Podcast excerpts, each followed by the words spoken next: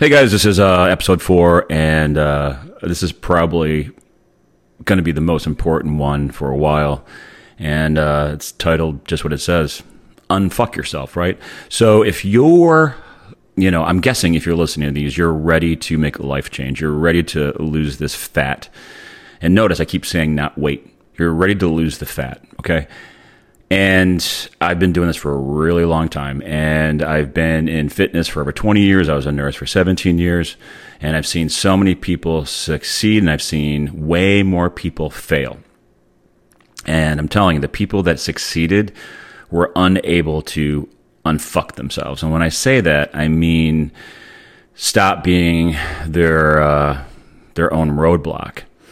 And I want you to first tell yourself when you're going into when you decide to go into this this new life change and what you're about to to do is to tell yourself um this is a life change. It's you know it's not a diet. It's not a temporary fix. Like i'm going to change things.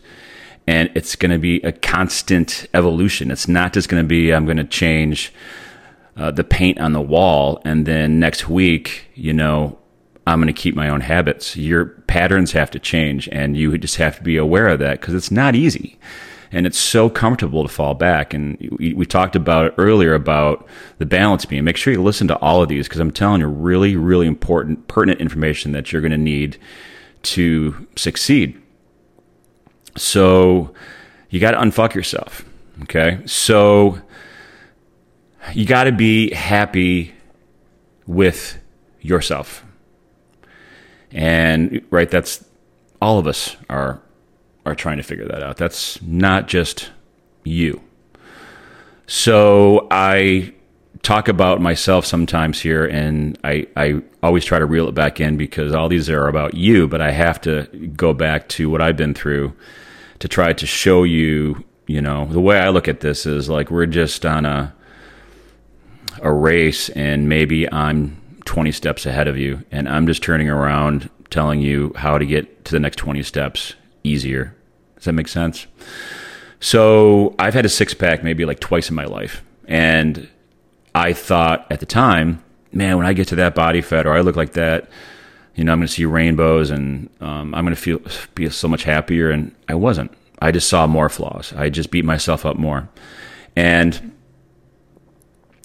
I have my own demons, you know, that I have to work through. And so if you're dealing with that, and you are dealing with that, there's no doubt in my mind, especially if you're listening right now and you haven't shut me off. Um, there is these are some things you can do. So one thing that really helped me a lot is I started talking to other people, and you're like, "Oh, that's easy." No, I don't want you to talk to people that you already talked to. I want you to talk to people that you never would talk to. Now you're like, ugh, right? Yeah. Let me tell you a couple examples. So I was in Texas when I got assigned for crisis nursing, and um, the first day in auditorium, there was a girl behind me who um, she was African American, and she was uh, annoying me. you know, she was cracking her gum, and just I was like, "Oh my god, you are so on my nerves," and I gotta be really careful how I say this because it's so stupid how people jump down your throat these days. Like, um, this Dr. Seuss thing and this Amazon logo, like everyone's so sensitive. So I was somewhere, hold what I'm talking about for a second, but I was somewhere the other day and a black guy from the yoga studio said he was interested in me or something. And I said, in the group I was in, like I'm, I don't like, I'm not into black guys, and I was called a racist, and I was like, how is that racist? Like it just seems like everyone's so quick to jump down your throat, like. And the girl who said that I had never talked to, but the group of people I was in, I've known for seven years, so it wasn't, you know, she had no, nothing to validate that. It was just how people jump so quickly down your throat. Um, so anyhow, I'm in Texas and we had this morning meeting and then we were stationed and then I got a phone call that you need to be downstairs and I was in Tyler, Texas, and they said that you need to be in Texarkana in less than six hours. The car's downstairs. There's two of you going. Guess who I had to go with? the girl who uh, was behind me, and uh, you know, I worked in Detroit for years, and I always have got along with uh, women who were African American, and I, I, have tons of respect for them. But I, I'd be lying if I told you there was an ignorance there, you know. And I think over the past years, there's been such uh, tension with just everything going on, and I had my own beliefs and my own ideals of what I believed in, and um, was probably from being raised outside of Detroit in a white suburb, and those were engraved in my head. So we were stuck in a car together for four hours. And I tell you, man, it was uncomfortable. And we started breaking the ice, and I just, we just started talking. And she told me stories about her, her life, and it was like, wow, you know, and she was telling me like how her husband had barrels of fentanyl in the garage and he was caught selling it and he was put into prison and she was in nursing school and she had a new baby and they shut the electricity off and she had to go to school and she had nobody to watch the baby. And you know sometimes we think so much woe is me and like why is this happening to me? and what all the stuff i'm going through. And if you talk to other people that you don't normally talk to and you hear their stories it can really change your perspective and how blessed you are, you know, and that's really what I'm getting at. Um, another story a while ago, there was a nurse I was working with in Seattle, and she was such a bitch. Such a bitch. And she just came at me, and we went at each other's throats for weeks.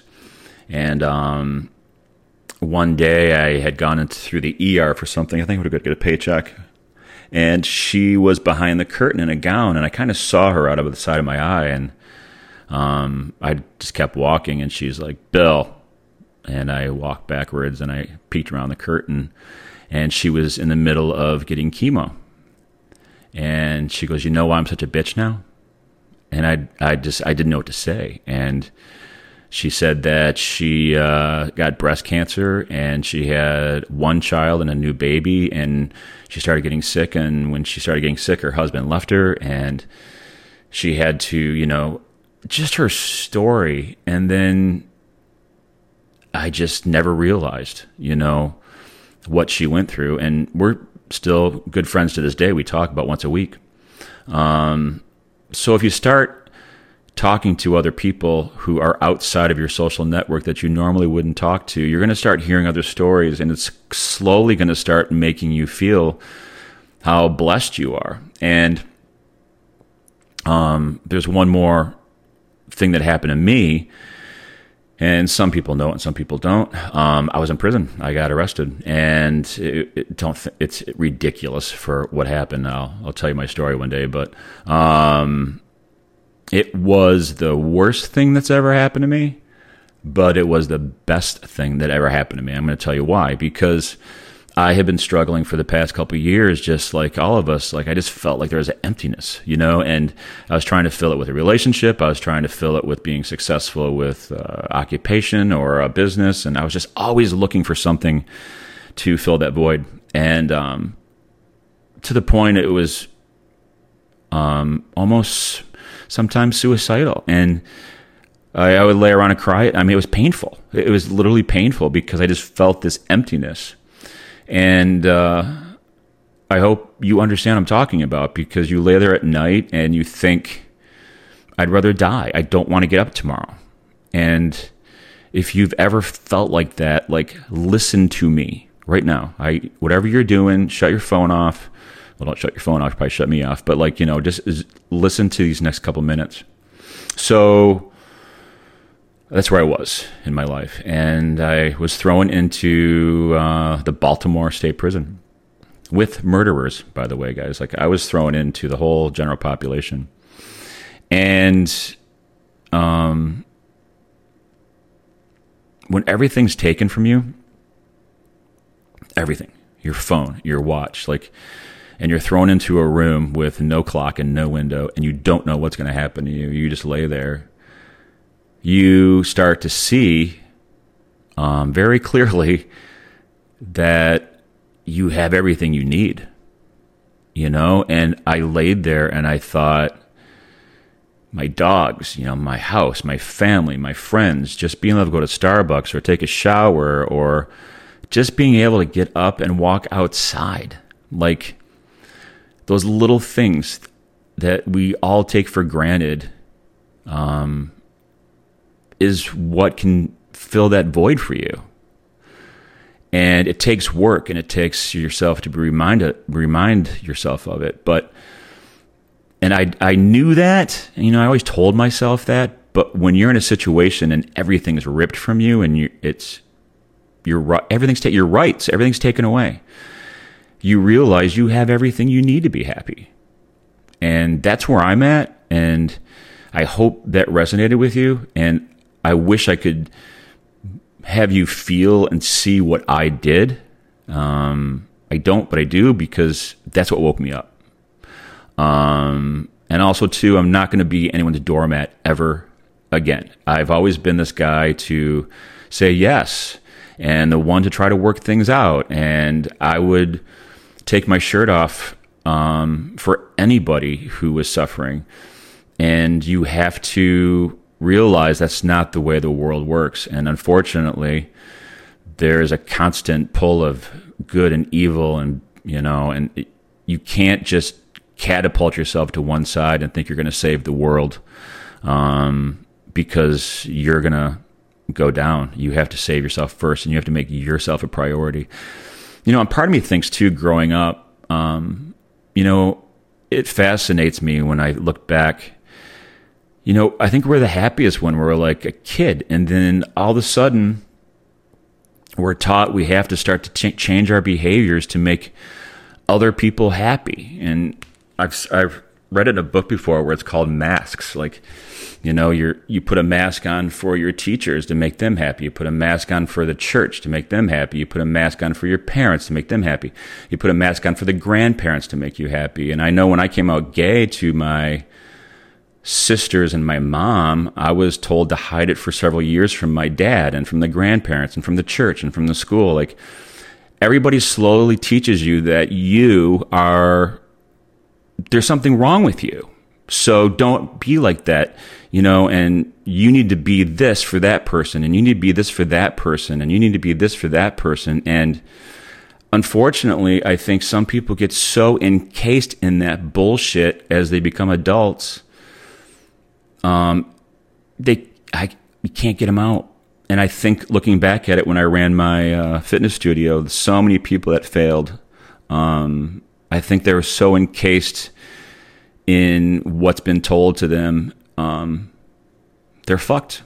I, I, unless they get professional help, like I couldn't help them anymore. You know, um, I remember one lady who came in. Um, I had this is if you listen to all these, I had a machine in the gym that was that seven thousand dollar body scan machine, and you know I did consults a lot, and sometimes I'd had come in late when no one was in the studio and the the machine was way in the back, and you had to go to your undergarments to get into it. And I was tired. I was probably a little out of line, but I was really exhausted because I had been there since 5 a.m. and I think it was like 8 p.m. or 9 p.m. at night. And so I'm doing my sales pitch, and I said, "Okay, here's a machine back here. You know, if you want to get undressed, I'm going to close the door. Just jump in it." And I showed her how to work it, and she was. Um, I don't remember exactly, but she was reluctant. I could just feel the vibe that she was reluctant to um, get undressed and get into it. And I just said, I, I, said, I don't. I remember asking her if you were uncomfortable, and she didn't say anything. And I said, Well, I want to let you know I'm gay, so you know, don't think that. And um, I think she eventually got into it, and then she came out, and you could tell she was kind of trembling. And I said, "Are you okay?" And she had told me that um, she was raped at gunpoint within the past year. Like, you know, we don't know what other people have gone through. And um, she was a client that had. Um, I remember one day I stopped at the liquor store to buy something for a, a holiday party, and I don't drink, so I walked in and I'm like, listen, I don't know what I'm doing. I'm just trying to find a bottle of wine. And I saw her over there and it was, she was obviously drunk and she was buying little bottles of vodka and she just looked at me in horrible embarrassment. She goes, don't judge me. And I said, I'm not judging you.